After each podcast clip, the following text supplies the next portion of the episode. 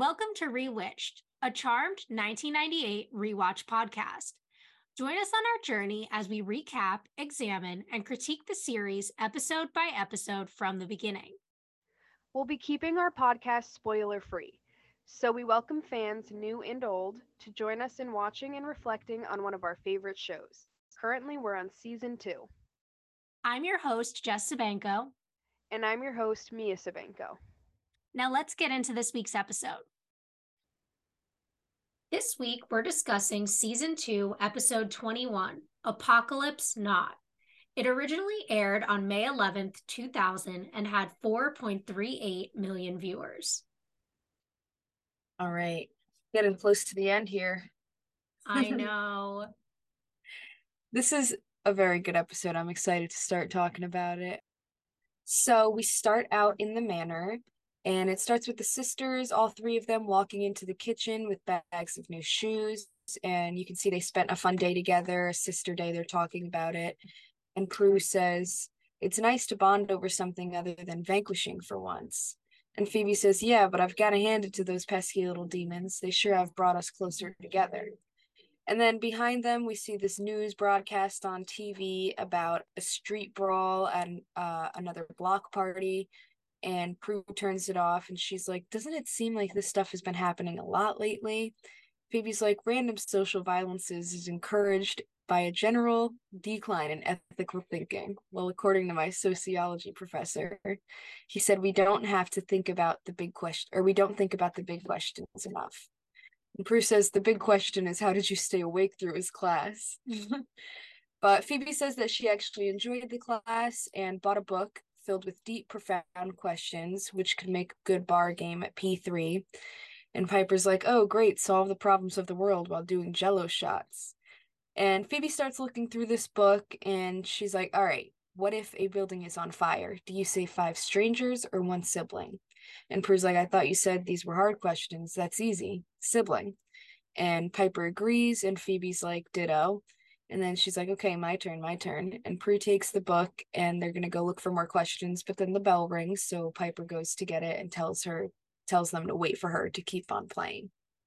I love the cute little sister moment in the beginning, starting off on a nice little scene moment between them. Yeah. I feel like this episode is kind of doing a really good job of setting up something that will come up later in the episode, which is kind of like them finding this like really fun friendship together. And we'll see that coming up more and more, especially when like Leo kind of starts noting some things about like how close they've become lately. We also are starting to get this idea that something strange is going on, but they're not sure exactly what it is. And of course, this ethical question that comes up and will come up again later at the end of the episode. Exactly. So then we go to the entryway, and Piper opens the door, and it's Leo, and they kiss. And she asks, kind of like, Oh, why didn't you just orb in, whatever? And he says he's trying to respect their space since they've been so tight these days. And the sisters walk over and they say hi to him too. And then Prue asks if he's there for all of them or just Piper, and he says it isn't business. He wanted to take Piper to dinner before the Paula Cole's show. And Piper says that they've been hanging out all day, having quality non magic time, and is kind of like, oh, Leo, like, no. Um, and he's like, oh, it's no problem. Like, we can hang out another time. But Prue says that she should go, and then her and Phoebe will go to P3 with the book, and they're going to have margaritas, and they're just like, you know, doing something, just the two of them. And they go and run off to get ready, and Piper then says it's a date and smiles at Leo, and they head out. Poor Leo here, starting to feel a little uh pushed aside, I guess. But yeah. it is nice to see how close the sisters are getting and kind of that bonding that magic has brought them that we've seen so many times throughout the show. Yeah. And I also feel like this is like such a real thing when you get to like a certain point in a relationship. Like, you know, you're used to spending a lot of time together, right? Because you've been in kind of that honeymoon phase. But then, like, you know, they start wanting to hang out with like their other friends or their family again. And it's kind of like, oh, right. I forgot. It's not just the two of us in the world. So I thought that that felt really like realistic to me too. Yeah. No, it definitely does. It, it does tend to happen that way. but, um, yeah, not too much going on here. Piper and Leo, glad they're doing okay. And Leo's very understanding, always has been. So, yeah, definitely. Still has my heart. Yep. I'm still Team Piper and Leo. For sure. So now we are in, it's kind of like a little later, and we're in Piper's cars, like on the road. And Piper and Leo are sitting there, and Piper's like, I didn't mean that I didn't enjoy being with you. All I meant was that Phoebe and Prue would have enjoyed the restaurant too. And then they drive up a little, and the car behind them starts beeping aggressively at them. And Leo's like, I wish you were normal sisters. They're never this close. And she's like, It's a problem that we are. And he's like, No, it just seems that sometimes I'm breaking up a great party when I want to be alone with you. And Piper says, Leo, I have room in my heart for, I'm sorry, I have room for all of you in my life and in my heart. And then the honking is like in the background going this whole time. This guy is just nonstop honking at them. And then the guy gets really mad and goes around them and yells, Learn how to drive. And as he's driving out, immediately runs into a car full of fruit and knocks everything over. And then those two drivers get out and start fighting in the street and then other people start joining in and things are kind of escalating and someone throws a watermelon at Piper's car and it explodes and then she and Leo get out of the car and a guy goes to throw one at her and she freezes everyone in the street except for her and Leo and then all of a sudden they look over and see that this guy in a green tie who's standing there taking notes also doesn't freeze and starts looking around confused and then they kind of notice each other and he's like, oh crap, and starts running away. And Piper's like, who the hell is this guy? So she starts chasing after him. And Leo's like, wait, Piper, you don't know what he is. But he follows after. And then around the corner, they're all running. And this guy jumps in the air, and a horse appears and a green cape. And he kind of rides off into it and disappears altogether. And then Piper and Leo get to the alley that he vanished in and don't see him anywhere because he's gone. So then we see the guy appear in this random forest on his horse riding and three other guys on horses appear. Their capes are red black and yellow and this guy's green. And they all ride off on their horses as lightning crashes behind them. Yeah so something dark and interesting is going on with them. Seems pretty intense.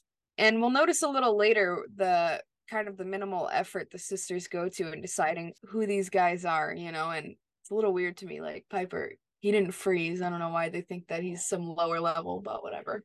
We'll get to that. yeah, we could definitely talk about that. To go back to kind of the Piper and Leo moment. So, one thing he says, you know, I wish you were normal sisters. They're never this close. I feel like most sisters I know are literally best friends and do everything together. So, like, I don't know what he's talking about.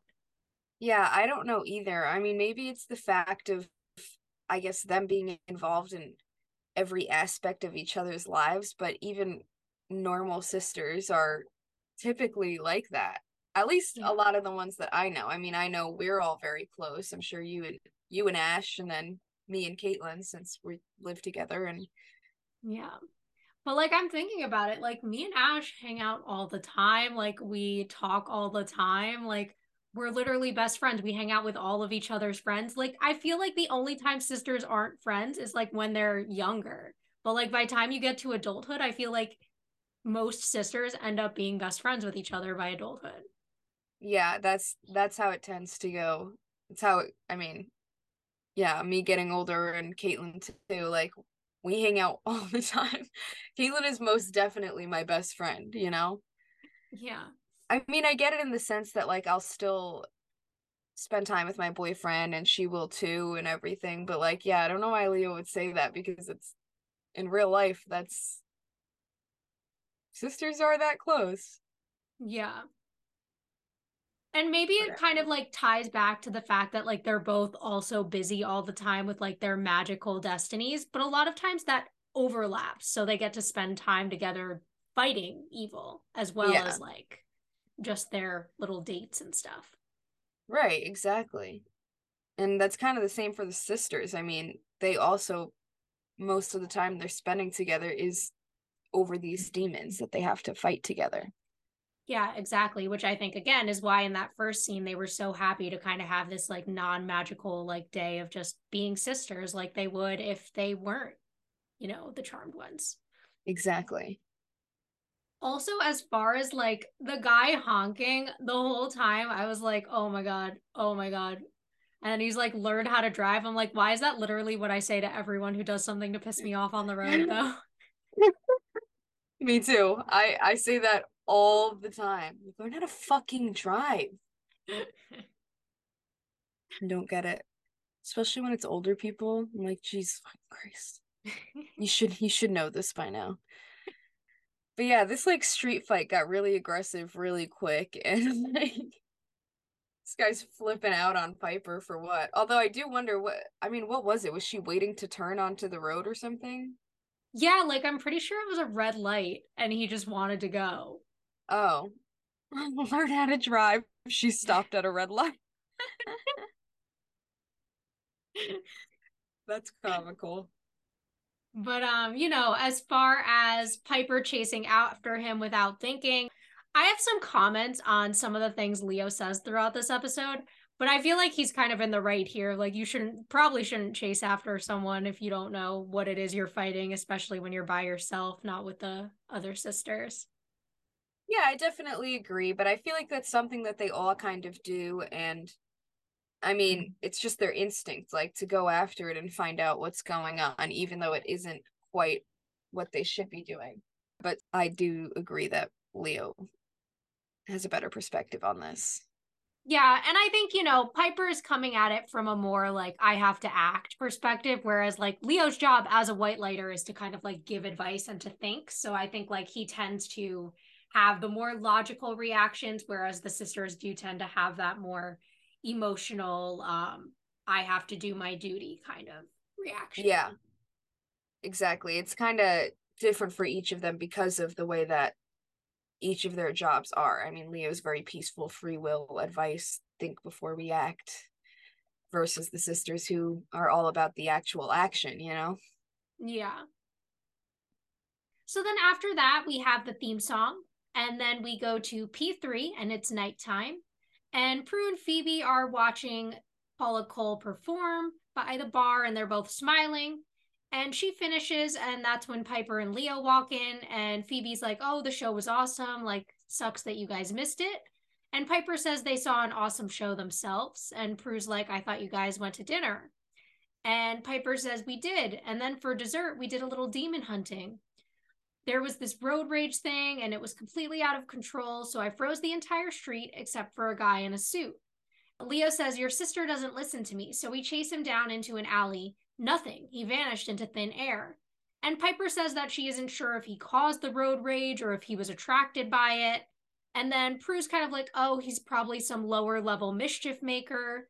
And that maybe that's why the city's been so crazy lately. And they decide that they're going to go back to the house and look for him in the Book of Shadows. Right. So as of now, they're kind of all on the same page it doesn't seem that big of a deal to them obviously we find out throughout the episode that it's a little more serious than that but i guess this is kind of to like push the story forward push the idea forward of them being closer not really listening to leo and three against one kind of thing which we see happen throughout this episode a lot yeah aside from that not too much to say here. I mean, they're kind of just explaining to them what happened, going to figure out what it was. So now we are in the forest and we see the four men in suits with each color's like tie with each one of them. They're all by a tree. And the one in red asks what happened, and the green one's like, I was out in the field and things are looking good. The public is responding, but we might have a problem. And they start arguing and they're like they're like what you screwed up and all this? And then he says that a freezing witch saw him and caught him working and chased him. And that he thinks that she and he was like oh she thought she could actually stop me and then starts laughing. And then the red one says that is a problem. And green's like it's fixable i think we can still move forward with our plan and still make our deadline then the one in yellow is like, the deadline's seven o'clock tomorrow night. The source is going to, and the black guy cuts him off and says, find her and kill her. And red says that they think they should set a trap for her.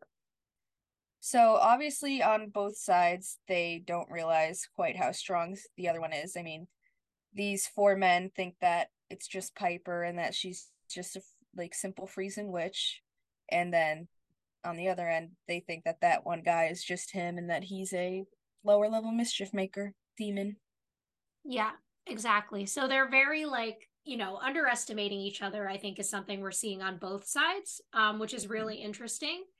And I really like the efficiency of these guys. Like they have this very strict schedule, and we'll see that come up throughout the episode. And they kind of very much run themselves like an organization, which I think is very different from how the sisters run themselves as, you know, a family, as a unit that loves each other. Yeah. Oh, oh yeah. It's definitely much different. You can see throughout how much they are very business like, professional for demons, and like you said, basically run it like an organization. So then we're back at the manor and we're in the attic and the sisters are looking through the book, and Piper tells Phoebe to stop when they get to the demon of cruelty, and they start reading, but then they realize that she's a woman, so obviously that's not the correct one. Then Prue and Leo walk in and ask how it's going. They said that they found six potential matches, but they aren't sure which one he is. Piper says, My best guess is the demon of anarchy. And Leo's kind of like, You can't guess. It's very dangerous to engage an enemy unless you know who he is and what he wants. And Piper's like, Leo, honey, we have done this a couple times. And Prue says it would be great to know every single thing about our enemies, but that's not always the case. And Phoebe says, and if this guy is causing riots, we can't just hang out and wait for inspiration, you know? And he's like, okay, three against one. I was worried, that's all.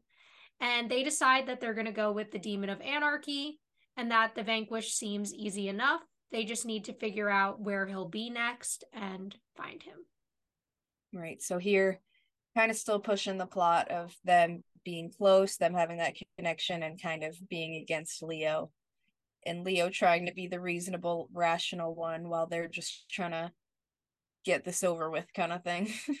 Yeah, exactly. And I do enjoy this scene because um I actually in this scene very much agree with Leo like we shouldn't just be guessing which demon we're going after because if you're preparing a specific vanquish for the wrong demon it's not going to work, right? So I think I'm very team Leo in this conversation, but I also do understand where the sisters are coming from in that they can't do nothing, right?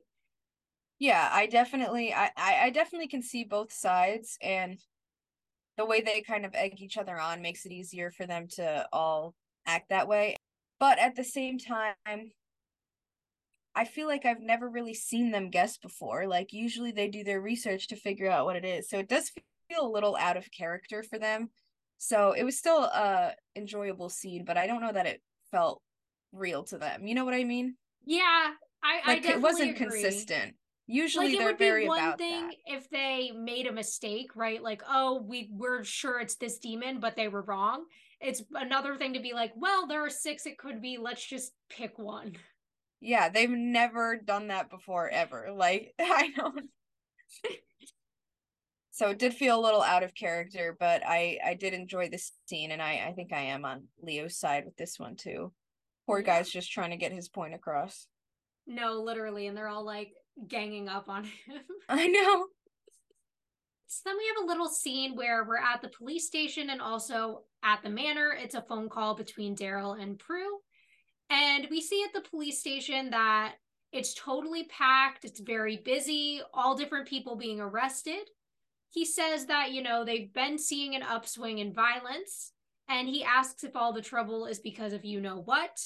And Prue says possibly, and then asks where the latest hotspot is because that's kind of where they're figuring the guy in the suit will be. I do love Darryl's. I do love Darryl's slight presence in each episode. It cracks me up every time. I know his quick little like cameo. It's always something like witty or like I know. He's always got this little attitude to him, and I love it. I know. I'm like, when are we gonna get like a real Darryl scene again? I miss you, Darryl. I know. We need like a whole Darryl. Ep- Darryl needs his own episode. And you know, because of the way they make TV today, like if this were a present day show, you know that there would be like one Darryl centric episode where we get his full backstory and like everything in there. Yeah, that is how shows I feel like do that a lot nowadays. Versus here, we just are left to wonder about poor Darryl and his life. Yeah. We never figure out when he's like when he's like, "Hey, I'm completely screwed right now because of what you guys did," and they're like, "Ah, oh, so sorry, Darryl, I gotta go by." We never find out. Like, did you work it out? like, did you make it through that, Darryl? Like, no, literally, we just assume so because the next episode we see you and you're still at work. But I know, like, poor Daryl is mm, figuring shit out for himself. I love him. And I will say, like, I don't know what it was about him on the phone in that scene, but like something about his voice was like extra sexy. And I was like, ooh, Darryl. Extra sexy? I love it. Because I do like his voice in general, but like something about the way he was talking in that specific theme scene, I was like, ooh. Ooh. And it's weird because like growing up, Darryl was like never really a character I had a crush on, but I do have a little crush on him. I'll say that. Really? I, I just, he just cracks me up to me. like, always has. Always will.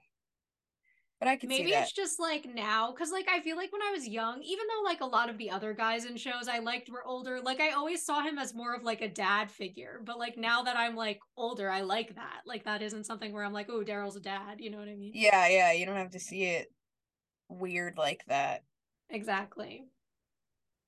So now we are somewhere else in the city on the street, and the Jeep pulls up to the site, and there's like sirens and helicopters and lots of stuff going on a whole riot like fire cops, cars fighting, people throwing shit, all of that. And the sisters get out and start walking towards it, and Prue's like, Don't freeze it, don't let him know that we're here. And so they all keep walking through, and Piper spots him and points him out and then he sees them and starts running away and Prue starts chasing after him and then Piper and Phoebe follow behind. And then they get to an alley and the other guys are standing there and he tells the others that there are 3 of them and Prue's like, "Wait, there's 4 of you?" And then the guy in red moves towards her and she tries to use her power on him, but it doesn't work. So he grabs her and she yells and the guys start chanting and so when the sisters come up, they start chanting too to try to get, you know, they're all trying to kill each other basically.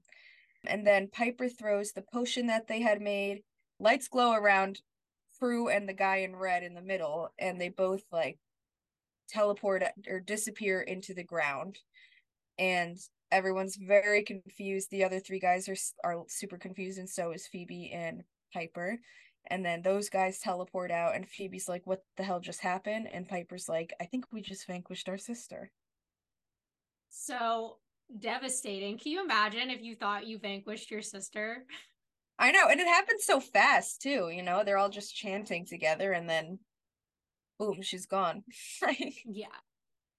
So this is another one of those like chaos scenes that I feel like is done really well in the show. Um, I really enjoy this scene the guy in red. So I know you didn't watch Buffy the Vampire Slayer, but he plays one of the season one villains. So like all I could think of the entire time, I'm like, that's Luke. That's Luke. That's Luke. That's Luke. the guy in red. Anyways, yeah, everybody's very confused here. Nobody really knows what's going on, and they kind of don't have information about each other, each side, or anything. So kind of just a shit show right now for both sides. Yeah, and we see kind of that confusion of, you know, there are 3 of them, there are 4 of them, like they're figuring it out as they go. And I'm really interested cuz you know, this scene is obviously setting up what's going to be the main plot of the episode, which is the sisters trying to get Prue back and these mysterious guys in suits trying to get the guy in the red tie back. Exactly. So we cut to commercial and then we come back and we're still in that alleyway. And Piper's like, she's gone. And Phoebe's saying, we don't know that. And Piper's like, Phoebe, we killed Prue. And, you know, Phoebe's telling her to stop it. She's like, I don't want to hear that. And Piper says, You think I want to say it? I'm the one who made the potion. It's my fault. And Phoebe's saying that they should have faith, that their magic has never let them down before, and that, you know, if Prue were dead, we would see her spirit, right? Maybe we just brought the wrong spell, something weird happened, maybe it just sent them someplace else. She thinks that they can figure it out. She's like, We have Leo and we have the book and we have each other. We can save Prue. And they both go. So this part felt pretty consistent with their characters, you know. I mean, Piper with the blaming herself and feeling guilty and worried immediately and stressed out tends to be a uh, a common thing for her, whereas Phoebe, even though she's just as concerned, is kind of trying to keep her head on strong and keep things together and figure it out. Her and Prue, I think, are very similar in that way. Yeah, definitely. And I I know it's something I've brought up before in our conversations, but I think that ultimately part of the reason why Prue and Phoebe both get along so well now that we've seen them get closer as sisters, but also butt heads so much is because they do have such similar personalities. Yeah, I I definitely agree. Piper is for sure that middle child person where Prue and Phoebe definitely tend to clash a lot because they're so similar and even get along so well because of that same reason. So Exactly, yeah. But yeah, I do feel really bad for Piper here. You know, she's like blaming herself, which is, you know, obviously it's not. Even if something had happened to Prue, it's not Piper's fault. It's all three of their fault. They agreed to do this spell and that it was the demon of anarchy and all that. So I know. Don't blame yourself, what an, Piper. What an unreasonable thing to blame herself about too. Like you heard that she's like, "Oh, this is my fault. I made the potion." Like, what do you? You think the potion's what did it? Really? Like. You're upset because you made the potion that you all agreed to make, and you all were saying the spell, they were doing it, and something weird happened. Like it was not just because you made a potion. Like yeah.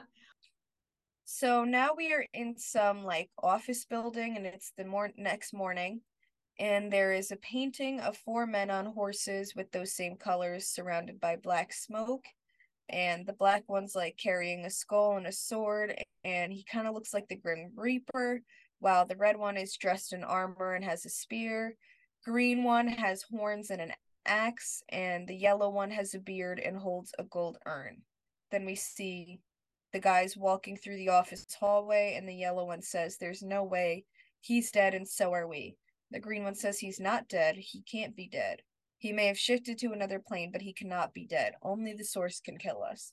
We are the anointed ones, the four horsemen of the apocalypse. And the black says, The source won't hesitate to kill us if we miss our deadline.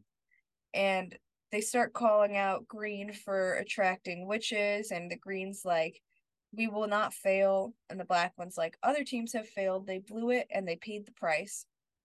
And yellow says, We will too if we miss our deadline and then says that he'll pick new souls to anoint. And Green says, Glad to see you two aren't giving up. And then they say that they need War, who is the red one that is now missing with Prue.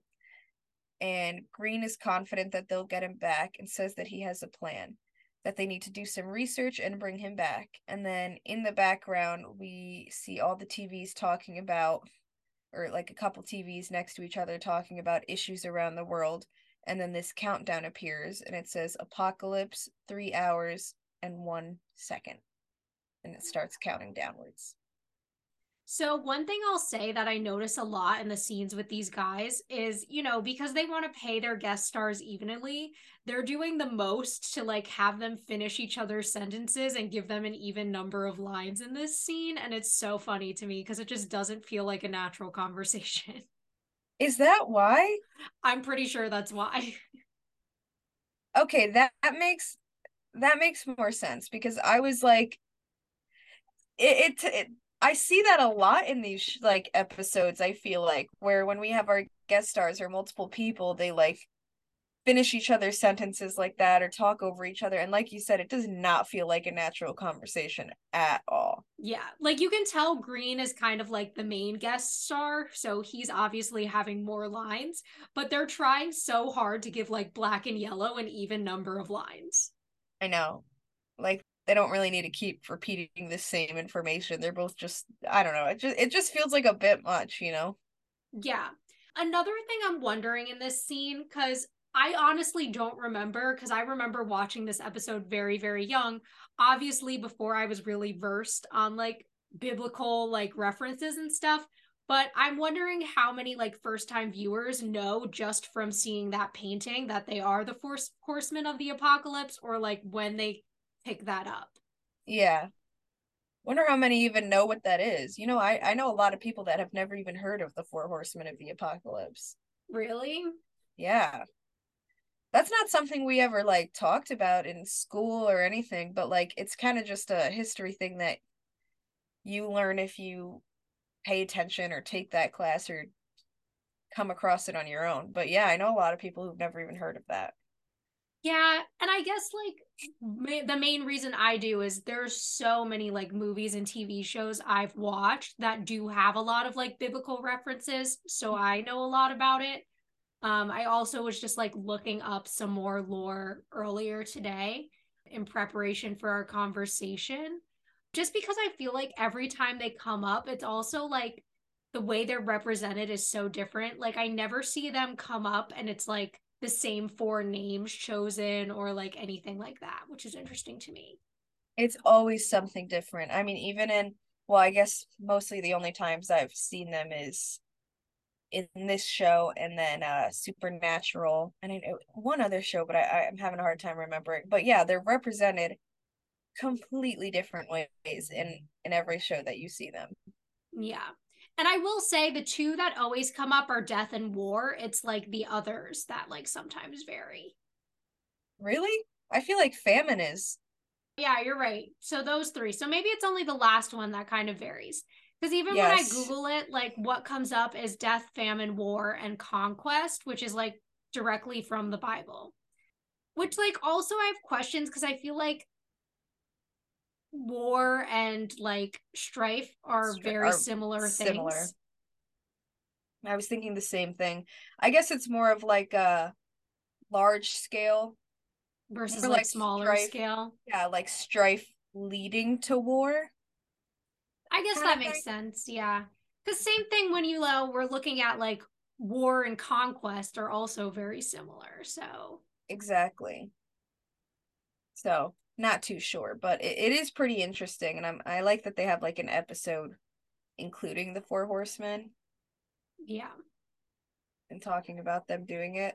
The way they bring it up here is very like you know, I feel like they do it a lot where they have to make it very in tune with the show. So a lot of their information will be so inaccurate just to kind of work for the show.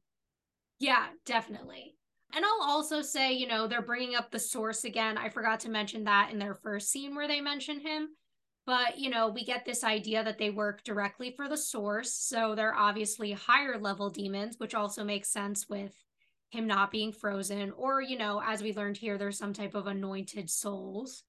Which I don't even know what that means. So to be anointed is to basically, it's a religious term and it's to be granted like a special power through a religious ceremony basically. Oh okay. Yeah. And that's why it's kind of like so they're not actual demons. Basically they were like souls that were picked out went through this ceremony become the horsemen. And that's why if they fail another four souls can just be picked randomly gotcha also i will just say the apocalypse countdown that comes up throughout the episode is so cheesy i know and they're like, like feel... weirdly close to the deadline. You know what I mean? Like, how do you? What do you mean you start the apocalypse at that time? Like, don't you have to keep? I don't know. I was a little overdone. Well, I guess I they have to meet whatever their goals are, but that by that time, so that the apocalypse can start, because like we see them throughout the episode, like checking in on things all over. Yeah, yeah, I guess so. But also, like, I feel like it could have been so much less cheesy if they had just had a countdown somewhere in the office as opposed to just making it appear in black on the screen. Yeah. And like, it didn't even have to say apocalypse, right? Like, have a little faith in your audience, have a countdown going, and later throughout the episode, as we realize what they're doing is the apocalypse, we'll realize what that countdown is for. Yeah, I I agree. But they they don't have much faith in us. We've we've learned that by now. That's true. They've been having a little more faith in us recently, but I guess that's gone in the season two, second to last episode. I know. So then we're in the attic, and Piper and Phoebe are talking about the potion. And Piper and Leo hug, and Phoebe asks if he found anything in the book. He says that he's been through the whole thing and can't find anything that matches the four beings they described. Phoebe says, What about disappearances, botched vanquishes? And he says there's no explanation. Piper says, But you agree that she's not dead. And he doesn't say anything, and Piper starts freaking out. She's like, I can't do this. Phoebe tells me to have hope, and you're telling me that there isn't any. I just need to know. Then, like, the wind starts blowing in the curtains, and there's this like whooshing sound that comes through, and Piper feels something. And Leo asks her if she's okay, and she says she's here, Prue. She went right through me. I felt her presence. It's hard to describe. But didn't you see her in the wind? And Phoebe's like, She's in the wind? She's like, No, Phoebe. It's like she spoke to me. She's alive. And Phoebe's like, Are you sure? Because if she's in the wind, doesn't that mean that she's a spirit? And Leo says, No, she could be on another plane trying to break through. And Phoebe starts calling for her and says that they need to help her. And then the spirit board starts moving and it spells out help. And Phoebe asks how, and then something evil goes through her. And they see Prue's spirit and then like this red spirit start fighting each other. And as he like pushes her away from the board and they go out the window together. And Leo says she's alive, but she's in trouble. And Piper says if she can find us, then we can find her. And Phoebe says it must be the fourth suit that's after her. Maybe the combination of our magic did this to them. And Leo says they need to figure out who the suits are.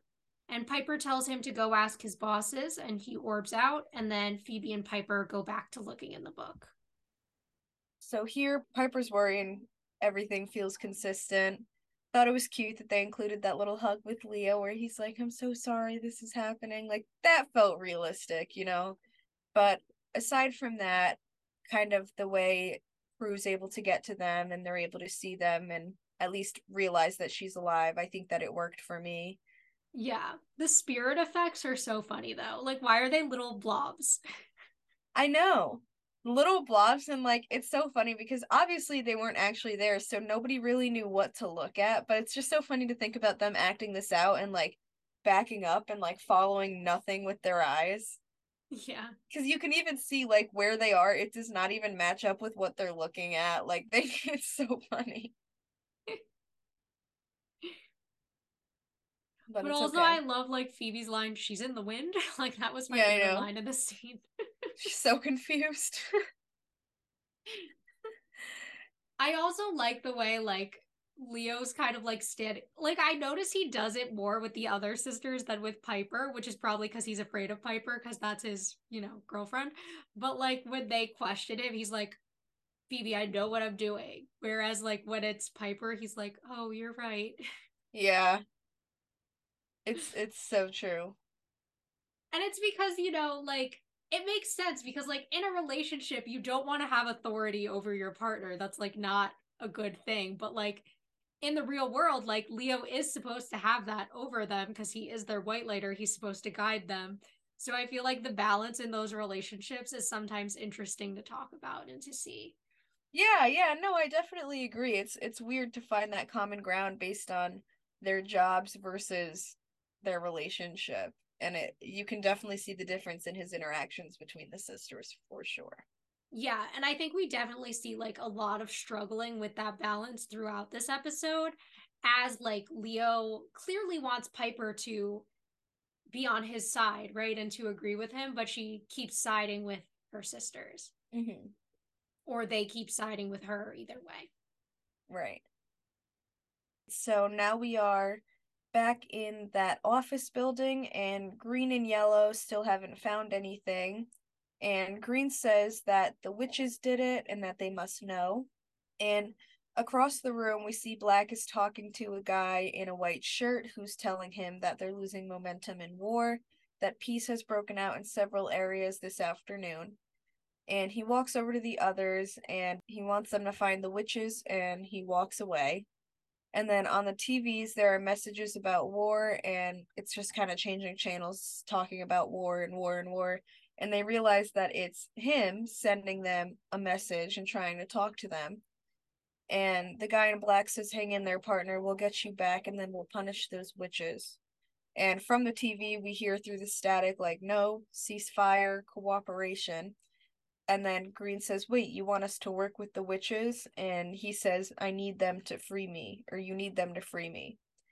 Um, and then he tells them to ask the source how to find them. So here we figure out we might have a little alliance going on. Yes. And I have so much to say about the alliance as this keeps coming up. I'm very interested in it. I think this is one of the first times in the show we're seeing good and evil working together in any way. I don't know if this is the last time we'll see it or if it's something that may come up again in the future, but I think it's a really interesting concept. And having them kind of work with counterparts of themselves. I think the last time we saw something like that was in when bad warlocks go good. Of course, they were enemies with the brothers, except for Brendan in that episode. But it was the last time they had someone who was like truly their match, right? Not someone they could easily vanquish. Right, exactly. Yeah, this it's a little more difficult and this time they have to work together. We have yet to really have evil and good work together. I mean, even in that episode, the guy was trying to be good, you know? Mm-hmm. Whereas here, they still have their own agenda. They both are still against each other, and yet they still have to work together in order to come to this, to get what they want, basically. Yeah. I also think it's cool the way that War clearly has enough power to so easily send a message, whereas it seemed like it was a little more difficult for Prue. Yeah. Definitely shows a difference in uh the power levels. Mm-hmm. So then we're back at the manor. We're in the conservatory, and Phoebe thinks that she figured out where Prue might be, that maybe they banished her to another plane somehow. Then she goes on to say that there are 11 planes of existence, and Piper's like, We don't have time to search 11 planes. And she's really worried that they haven't heard anything from her in a while and that maybe they're too late. Phoebe says that they can't give up. Then Leo orbs in and says that he has a message from them. He said, While I was there, they were contacted by their counterparts on the other side. These suits that you're dealing with have the highest possible connections. Their bosses talk to my bosses. They want to have a meeting with you. Prue and their partner are trapped in another world between good and evil, and the only way to release them is for good and evil to cooperate. And Piper asks if they're allowed to do that. And he says, All they told me was to give you the message and to let you decide whether you wanted to do it. And Piper looks at Phoebe, and Phoebe's like, Did they mention what they think we should do? And he's like, Free will, it's a big thing with them. And Phoebe says, Wonderful. So where's the meeting? And Leo's like, You're going to do it? And she's like, I'm sorry, Leo. Did you show up to the party late? Of course we're going to do it. He's like, Look, Phoebe, you can never get into bed with evil. You know that. It could be a trap. And then Piper's like, Leo, thank you for your opinion, but your bosses did say that they were leaving the decision up to us. Maybe you should too. Damn, Piper. Okay. And he's like, Look, I can't, all right? The last time that you went up against this evil, you lost Prue. Now you're going to go up against it again. Both of you could be lost this time. And Phoebe says that they're not going to go against them, they're going to work with them. And Leo's like, but they'll betray you. This is how evil works. This is why evil loves free will so much, because humans use it to follow their heart, and evil takes advantage of that. Piper asks what the options are, and Leo says that they have to try and save her by themselves. Phoebe says that they don't know how, and that she thinks that they should work with them. And Leo reminds them that they don't even know who they are. Phoebe says that we tried to find them, but they weren't in the book. He says that means that they probably aren't even demons or warlocks. Phoebe asks what they are, and he says in the hierarchy of evil, there are several species greater than demons, ferocious, impossible to vanquish, and these went to extraordinary lengths to ask for this meeting. Who knows what'll happen when the four of them are reunited? And Piper says, I don't care what happens. We just want Prue back. And Leo says, So do I, but this is not the way. And Phoebe says, Leo, it's the only way we know. We have to save Prue. And he looks between them and then kind of like tries to meet eyes with Piper, but there is no hope there. Yeah, it's a it's a done deal at this point. so I definitely get where they're coming from and I see Leo's perspective as well. I love that, you know, his job is to kind of give advice and talk and free will is supposed to be big with him too, but since he's gotten such a close personal connection with these guys, he's able to be like, "Wait, no, don't do this though." Like, you know what I mean? Yeah. Kind of trying to sway them in one way. I thought that was funny how that went down. And I'm curious to know in a position like this, I mean, granted they don't know just how bad these guys are and just how horrible they are, which is Leo's point. Do you think that you would do something like this? Yes. I think that I would too. I think that I would totally do what Piper and Phoebe are doing. I'd be like, well, we're gonna work with them. Like I don't I don't care, you know, I, I have to save my sister. Yeah. I watch like a lot of apocalypse driven stuff and even like one of the novels I'm working on writing is set during like an apocalyptic time. And one thing that I always love is like when one character loves someone so much that they're like, fuck the rest of the world, I'm saving you. That, in my opinion, is the most beautiful thing that could possibly happen. Yeah. And so, like, it's a storyline that for me really resonates. And I feel like if that were my position and it was someone I really loved and it was like, save them or save the rest of the world, fuck the rest of the world. Yeah. I 100% agree. I 100% would have done the same exact thing. And those storylines are really interesting to me. And I feel like there are a lot of them in movies and shows, books, you know, where they have characters and storylines like that. I, I think you're right. It is, it's beautiful. It really is. Yeah. And I also, you know, I do get a lot of the points that Leo's making here. He's like, they're evil. They're going to betray you. Like, you don't know what they are. Like, he's right. But again, he's coming from that logical place, whereas the sisters aren't. Like they're yeah. coming from a place like this is Prue. Yeah. It's it's completely emotional and personal for them where Leo's thinking about things realistically and logically and he is 100% right and I think they even know that but they're willing to do this because they care for her so much and they love her so much and they want to do anything to get her back which is a very realistic kind of thought process mm-hmm. for people it's harder to look at things more logically it's hard to look through look past the emotions you know in the real world and in situations like that for them you can see it every time but typically it tends to work out for them so yeah absolutely but I also like the way that like early in the scene they're like, "Well, are we allowed to?" And then the second Leo's like, "Oh, you have free will." They're like, "Well, fuck it. We know what we're doing." Like I like yeah. how they were asking, but they didn't actually give a fuck. Immediately had the decision made.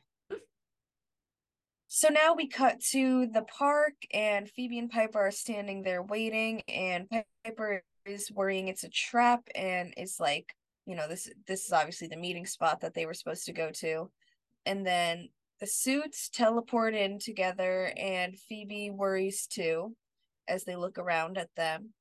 And the one in green says, Thank you for coming, and you are. Piper says, Anxious to get this over with. Let's go. And he says, Are you in a hurry? And Phoebe's like, Are you stalling? And he's like, Do you want to get your sister back? And Piper says, Do you want to get your friend back? And then they all just kind of look around at each other, and there's this intense energy between them. And Green says, Let's do business, and offers his hand to Piper, which she takes, and they shake hands. And then this lightning flashes, and a storm clouds roll in, and it's like this whole big deal, and they all look around. So I love that. I love the drama of this scene and the way that kind of like them shaking hands kind of like brought about this like end of world type of weather. I thought that that was yeah. a really cute like idea from the director or whoever it was that came up with that. I also really like the way that they're kind of setting up this mistrust between the two groups right from the get go, and we'll see more of that in the next scene as well. Right. You can already see that um they have this obviously weird energy. They're on opposite sides. They're both really against each other. So this is a weird moment for them. And obviously, none of them have ever done this before.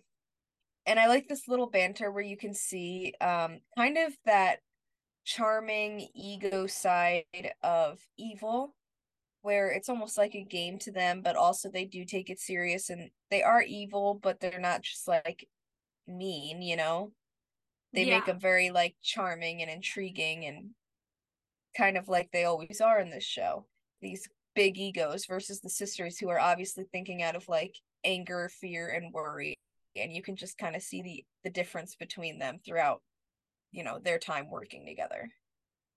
Yeah definitely. And i'll have more to say like as we see more of green's character but i feel like we mm-hmm. especially see that in him. Oh for sure.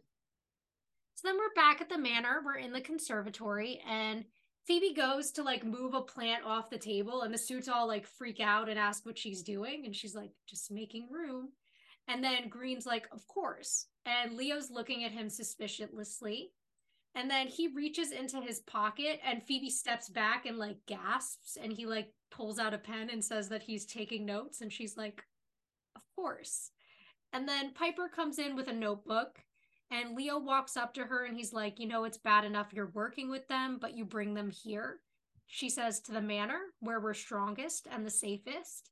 Or maybe we should have gone to their place, not that they offered. He's like, "And why not? Why give up home field advantage unless you're hiding something? And Piper's like, Of course they're hiding something. They're evil. And she walks over to the table and Phoebe thinks that they could they should all reconstruct exactly what happened to figure out what sent Prue and Red away.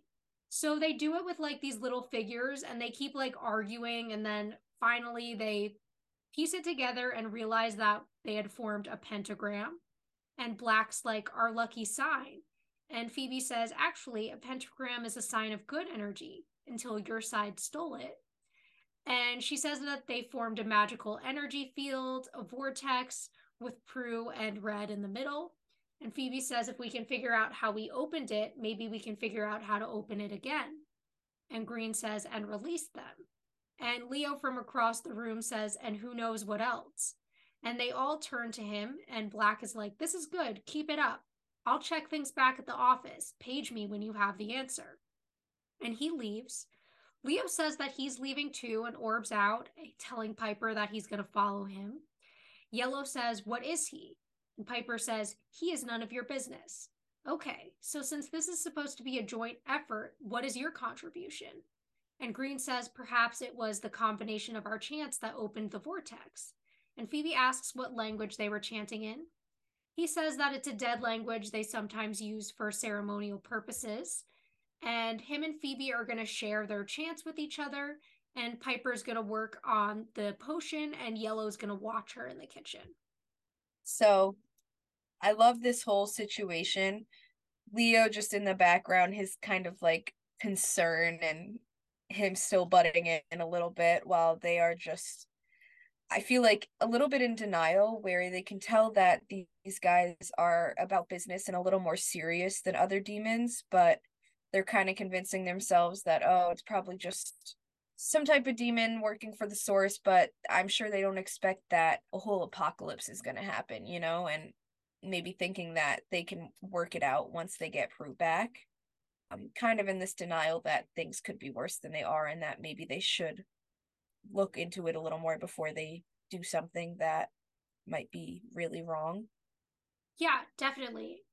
And I'm interested to see, like, once they learn who these guys are, if their reaction to we have to save Prue is going to change, stay the same, kind of what that journey will be for them. Because I think at this point they're figuring, you know, whoever these guys are, they can stop them with the power of three, kind of like you're saying. So their only concern here is getting Prue back, whereas Leo, I think, does have that wherewithal to say, hey, maybe they're completely unvanquishable. Let's think about this. And at the same time, you know, following that guy because he doesn't trust them. Right. You know, it does make you wonder, though, how they kind of don't already know. Like, I mean, how do they not know at this point? I mean, you got contacted by your counterparts, by evil people who were saying, hey, these guys are important to us. Like, you know, we should work together and get them both back. And his bosses are just like, oh, yeah, Like, you know what I mean? They didn't know that it was the horsemen. They didn't have to kind of bring that up that they're both of high stature or something like that. Yeah. Maybe it's just like they want to, but even if they want to leave them with free will, I don't know why they would hide information from them. That's also, I like when it comes to Leo's bosses, I always have so many questions. Um, and I wonder if the show will ever answer any of those questions or if we'll always be kind of left in the dark like this. Yeah. I I, will I am say, curious to see just ahead. as just as we continue watching um because obviously we're starting to hear more and more about these them up there his bosses and kind of gonna figure out i mean i would hope that in the future we learn a little more about them but i wonder if we're gonna kind of get all of these questions answered or if we're gonna just be left with more questions you know what i mean Yeah, absolutely. One other thing in this scene, I also really love Piper's line like, of course they're hiding something. They're evil. Like, I thought that was so funny. I really like yeah her and like Leo's little banter here. I think was really cute, really relationshipy, and it really works for me. Agreed. I love how we see this time and time again throughout the show. Piper's whole attitude with Leo, like she does not give a fuck, you know? She'll be so rude to him, and it's so funny because Leo will just take it, and it cracks me up every time. Yeah, and I feel like he really tries not to like step on her toes, whereas she like does not care. Like she will go full in. Oh, yeah. So it's not my problem. But anyways, yeah, I just thought that was kind of funny. And, and I do like the the banter between all of them, the horsemen and the girls here, and still the mistrust. We see more of that kind of cocky energy and the subtle the light arguments, but then they all kind of start coming to the conclusion and just uh, kind of slowly start to figure things out. Yeah. So now in the office building, we see Black walk past the painting and Leo orbs in behind. And then one of the guys in white, who is kind of obviously working there, sees him and he's like, Hey, who are you? And Leo punches him and goes into a room with him. So that was so Um, hilarious to me. Me too. I was like, all right, Leo, take him out. Seriously, One hit. Show us that. it. show us that World War II Leo we've been waiting to see. Has one fight with Dan, all of a sudden he's like badass. I know, seriously, like where'd all that come from? So then we're back in the living room, and Green and Phoebe are sitting on the couch. And he's kind of like, Oh, it's your standard chant to destroy the common witch. Clearly, you're a no common witch, though. And she's like, Thank you. And he starts translating it to her. And she says, Now, being the bad guy and all, you wouldn't happen to be lying to me, would you? He laughs and he says, Well, being a bad guy and all, would you believe me if I told you no? And they're being all smiley with each other. Are they flirting? Phoebe and her dark side, I swear. She loves this shit. And like, why did I ship them? Like, I was feeling it. I was like, okay. Yeah, well, it was it was it was entertaining. Can't lie. I was like, oh, like, I don't think they're going to be an epic couple, but I could see them like hooking up. I could see it happening. Yeah, for sure. But at the same time, she don't she don't need that. Phoebe True. Phoebe could sway, or he could. I mean, you never know. True. What an interesting storyline if he had like gone from like horseman to like good guy because he fell in love with Phoebe. That would be awesome. That would be pretty cool. Honestly, Phoebe's the type of girl I would give up my evil life for. I would throw it all away to be with her. So, How could you not? But I do love that line though. Clearly you're no common witch. Like, okay, that that's where I was like, this is flirting. He wants her. Yeah, that is definitely flirting. But also knowing the bad guy, I mean, you know, that that is kind of just the way they act with that charm. And we've seen in the past that Phoebe has fallen victim to that, that she's got that kind of darker side to her or mm-hmm. is attracted to bad guys kind of thing. Yeah. Now, back in the office building, people are working at desks, and the guy in black says, I don't like these numbers at all. I gave specific instructions to spread cholera, especially in Central Asia. What happened? And then Leo walks in in the guy's uniform, the one that he punched, and he's watching, kind of trying to blend in. And he's like, I'm asking you a question. If somebody is vaccinating these people, I want to know about it. Find out now. And then he walks to another desk and talks about smallpox spreading in Venezuela. And he walks up to a board and it has the guy's pictures and their names and colors on it, as well as this omega symbol. And the one in black is death, the one in red is war, the one in green is strife, and the one in yellow is famine, which is what we see on the board. And he has the symbol tattooed on his neck. Yes. So first of all, anti-vax king right here. Um, he's like, if someone is vaccinating these people, I want to know. I want to know about it. oh boy. He said, "Fuck those vaccines." It's crazy to think that could be uh maybe someone just failed in 2020. Yeah, right. Maybe it was another apocalypse, and that's where COVID came from. Ooh, Seriously. Conspiracy. COVID. Conspiracies over here. That was them trying, but they failed again. Yeah. You know, um, using death as kind of like somebody spreading disease is interesting, so that works for me. yeah. I wish we got to see a little of all of their. I mean, we got to see strife causing issues and war kind of, I guess, generally doing his thing we saw on the TVs and death, but nothing with famine yet. Yeah. I guess he's starving people somewhere. I know, that's what I was about to say. Like, what is he just hiding food? Like, I don't.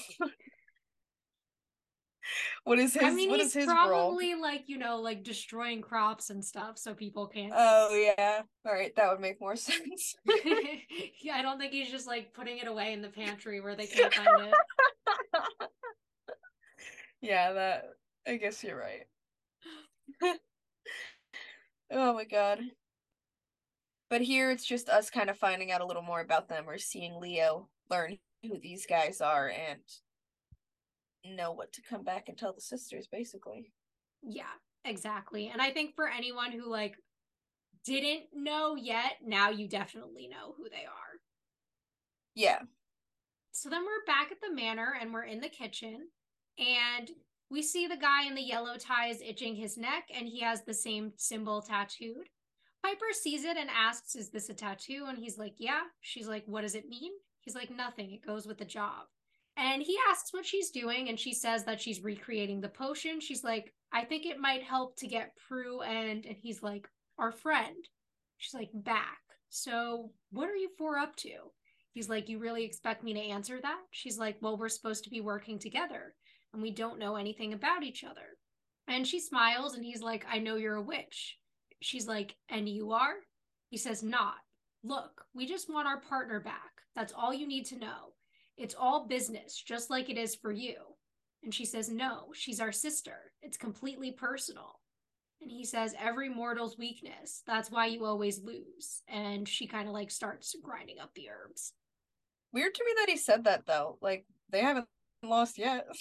No, literally, I was thinking Actually, that. they always like, the win. charmed ones literally always win. What are you talking about? it doesn't make any sense. And also, as we're like gonna find out, it's you guys that always lose. Like we even found out before, like other horsemen have failed. Like when have you won, babe? Yeah, I know. I was thinking the same thing. Like, what do you, you guys were just talking about how you always fail or everyone else has failed. So how is it that the mortals lose every time? Make it make sense. No, literally. But I mean, overall, I thought this was a cute scene. I like the dynamic. Me too. I love how he's so it it's kind of like the opposite, you know? Um where Green is very much the one who's like talkative, smiley, and like all of that with Phoebe, where Phoebe's kind of trying to be a little more closed off and serious. And here it's like Piper's kind of like I don't know, she making light of it. She tends to do that too when she's has to has these interactions with evil where she makes light of it and starts joking around a little or like trying to talk to the guy and he's very stone cold serious and it's just kind of funny to see the opposite uh that going opposite ways, you know. Yeah. Something tells me like if we're thinking of them as like businessmen, like I think that like Green is a sales guy. Like he's very good at like being like kind of like shady, but in a charming way. Whereas like this guy, he's definitely like a money guy. Oh yeah. Green is the one sitting there uh getting you to buy getting you to buy the product, you know, convincing you. He's the one that flags you down in the mall and is like, "Hey, just test it out. 5 minutes. It's all I'm asking for." So now back in the living room, Phoebe says, So we both did our spells at the same time, but we did it on the wrong people. So I think that we, and then he's looking at her and smiling, and she's like, Am I the only one that's working here? And he's like, Have you ever, have you always been a witch? And she's like, What? Why? And he's like, I don't know, something about you. You ever been a demon? And she's like, I think we need to get back to our chance. And he's like, Meaning, yes? She says, No, I have never been a demon. And he says, You know, we're not that different. And she's like, No, we're both trying to undo the other side. And he says, I wanted the challenge. And then she said, I think I figured out how good and evil mix together. I know how to undo that. And he smiles, and they look like almost like they're really flirting, like they're about to kiss or something, the way this is this conversation's yeah. going. Um, then Prue's spirit appears by the stairs and goes past Phoebe, and she gasps and it gets her attention, but he doesn't know what's going on. And he's like, Are you all right? And she's like, Uh, no, just a little queasy. And then she watches Prue's spirit go over to the spirit board behind them and start spelling something out when Red's spirit flies past and knocks the pointer over.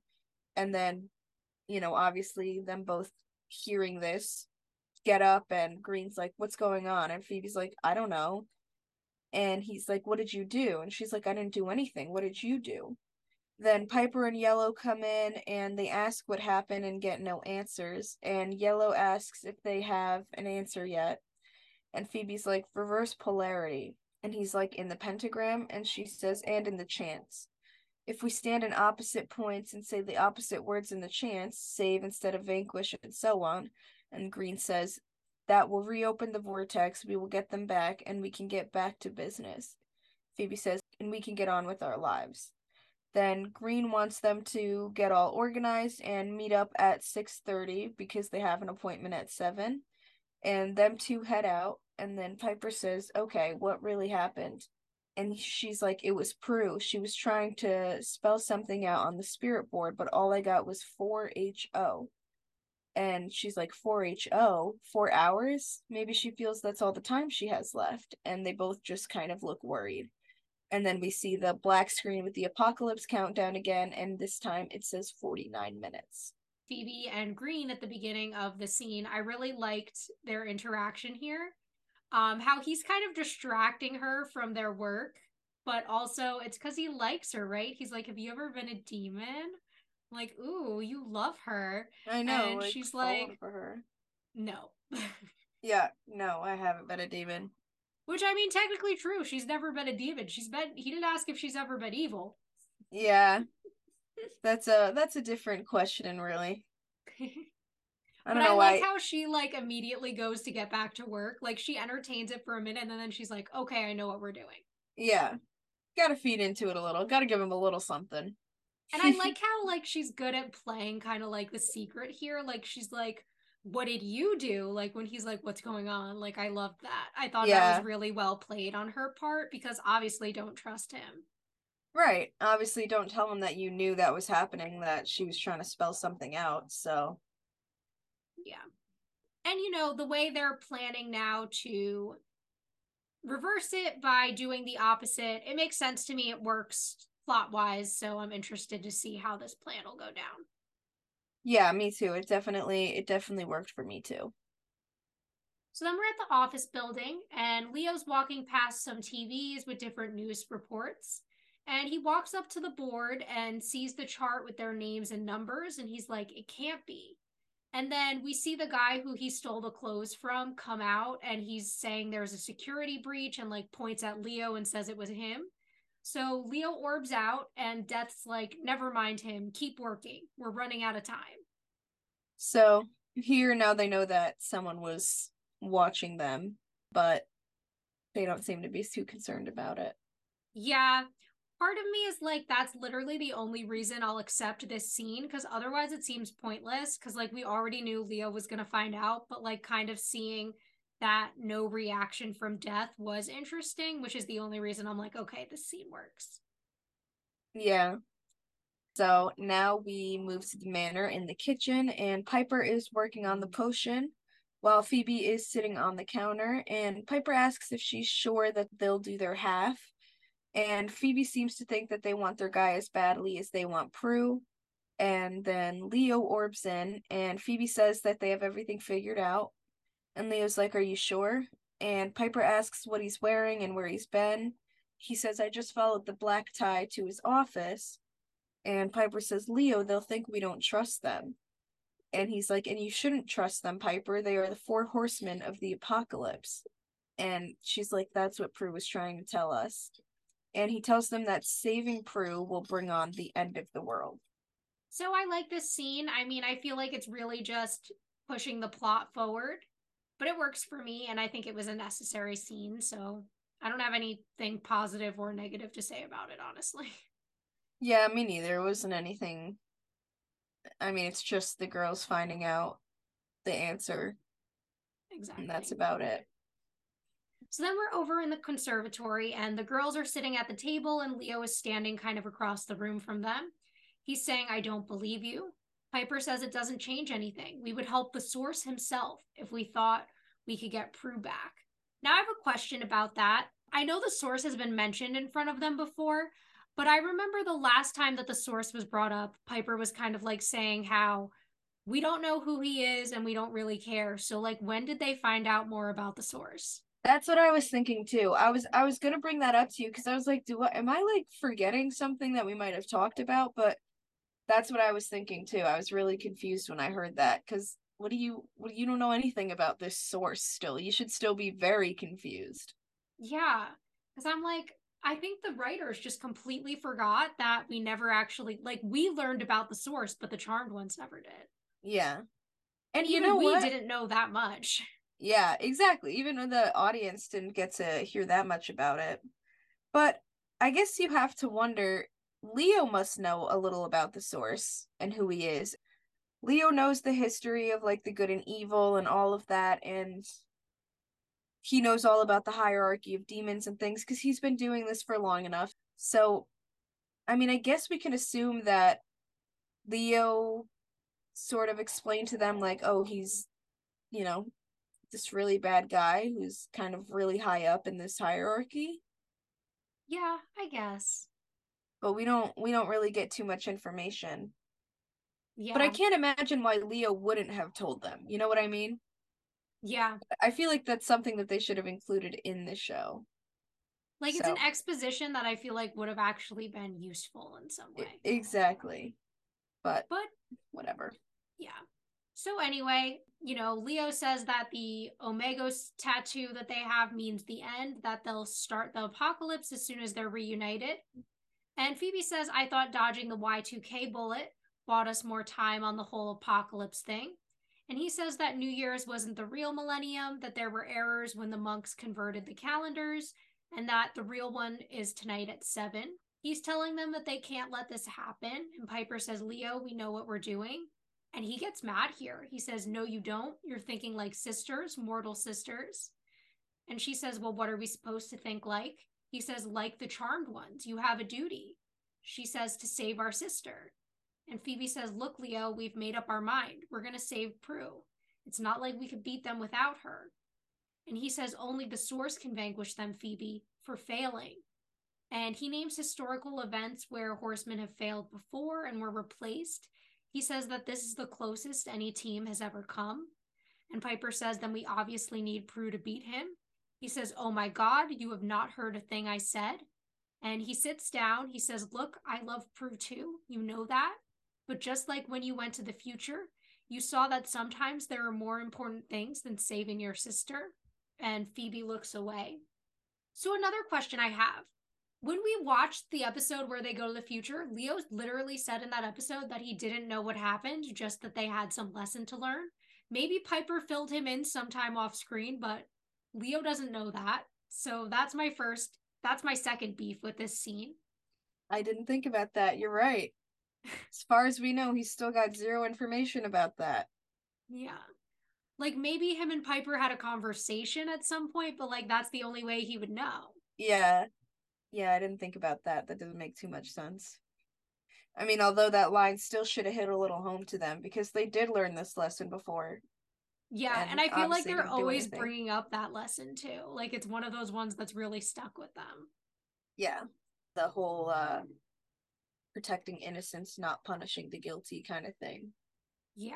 But at the same time, I mean. I do understand the difference in that, like, when they were in the future, they knew that they could go back to the past and, like, Phoebe could, like, live again, right? Like, she wasn't actually going to die. Whereas here, if they don't save Prue, like, they think she's probably actually going to die. Yeah. Yeah, exactly. But otherwise, I mean, I like the dynamics in this scene. I think it's really well done. I like that Leo is really fighting for his side here, as opposed to kind of like just saying it and then when Piper disagrees, like trying one or two more times and then moving on. Like, I like that he's standing his ground in this scene. Because, I mean, as much as I am Team Piper, I think that Leo is ultimately the one who's right. Yeah, I I definitely agree and you can see it's kind of um it kind of shows just the severity of it and how how bad this situation really is. The fact that he's putting this much effort into trying to stop them shows really how bad it is. And I feel like we see that a lot where they're the girls don't quite realize that or think with their emotions. Where Leo, because of his experience and what he knows, he's like, no, like this you don't understand just how bad this can get, you know? Yeah, exactly. But Um, there you have it again. They're faced with that um you know, that this final decision now they have pretty much all of the information and still choose to save Prue. Yeah, exactly. Which is, you know, what I was kind of wondering earlier. So we have that answer there. Exactly. So then we see the apocalypse countdown again, and it's at two minutes and 48 seconds. hmm And we cut to the alleyway, obviously, just very few minutes before the apocalypse is supposed to happen. The horsemen are standing there freaking out that they're not going to make the deadline, and Green says that they should go and kill the witches. Where Black says, I told you they double cross us. That's why they sent their man in to spy on us. And Piper says, We were doing research. It's just good business. And they walk up, and Black says to kill them. And Phoebe says that they need them, that you can't end the world without us. And Green's like, So you know who we are. And she says, Yeah, and we came anyways. See, on our side of things, we call that good faith.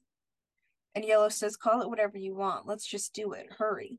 And Phoebe says that they're ready and shakes hands with Green. And she has a premonition as she does this of like the world blowing up and these bombs and basically just the end of the world. And they let go of hands, and she's obviously very like strung up about this. And they all start going their places. And Piper asks what she saw. And Phoebe says, Let's just get this over with. And Green starts chanting, and so does Piper. And then she turns to Phoebe, who isn't chanting and has the realization. And she says, Leo's right. I saw what's going to happen. Piper, we can't do this. We can't be selfish. And Piper's just kind of looking at her, and Death asks why they aren't chanting. Then the horsemen get upset and tell them that they're killing their sister. And Phoebe's like, there's more at stake here than sisterhood. And Piper kind of looks down, and then Green finishes and asks if they did, and Piper says no and that they won't. And he's like, We had a deal, we shook on it. And she says, That was a mistake in more ways than one. And Phoebe says, We know what you want, and we're going to make sure you don't get it. Piper says, Even if that means losing our sister forever. And then the vortex starts opening, and they all are like confused about this, but then they realize that the source opened it the three horsemen start getting sucked in by the source, and as that's happening, Phoebe grabs the spell, thinking that maybe they could save Prue while the vortex is still o- open um, before it closes. And so she finishes that, and her and War both fly out at the same time. And then the horsemen all get vanquished while the sisters stand together and hug each other and Prue's like thanks for saving my life. So, so i really liked this scene. Mm-hmm. yeah you, me you too. yeah.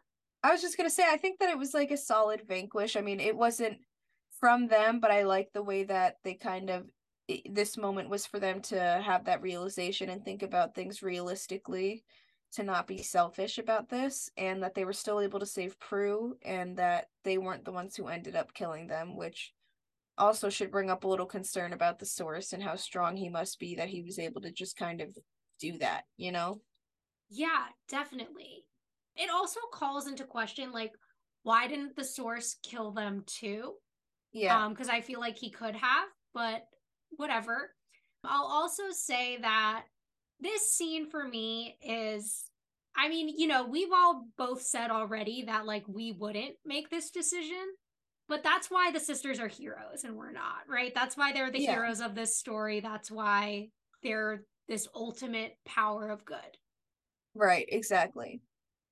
So it is it is nice to see that in the end they'll do what they have to do to kind of protect the world.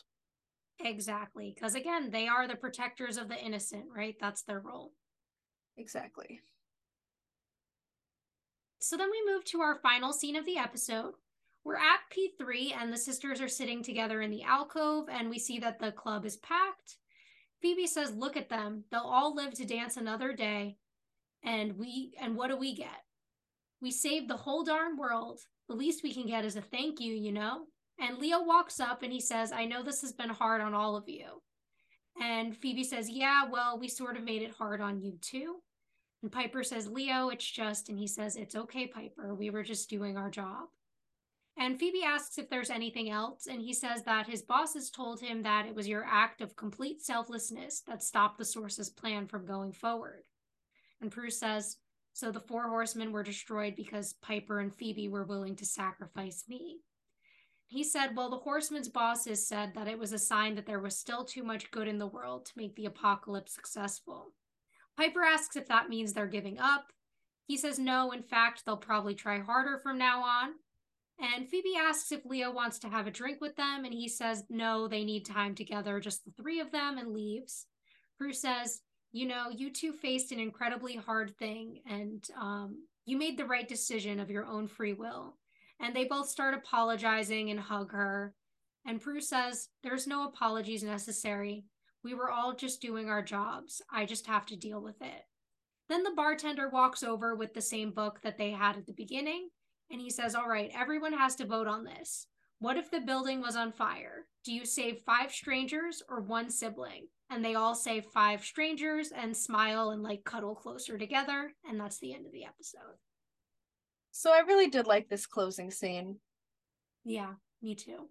I kind of like the conclusion that they came to and I mean you can tell even though Prue like that idea that they were willing to give her up does kind of hurt her cuz she says, you know, I, I just have to deal with it. She does understand and thinks that they made the right decision at the end of the day. I like the way they kind of tied that in at the end, the very opening scene question that they had where the answer was completely different. I thought that was pretty smart and um this was cute overall and how understanding Leo is once again.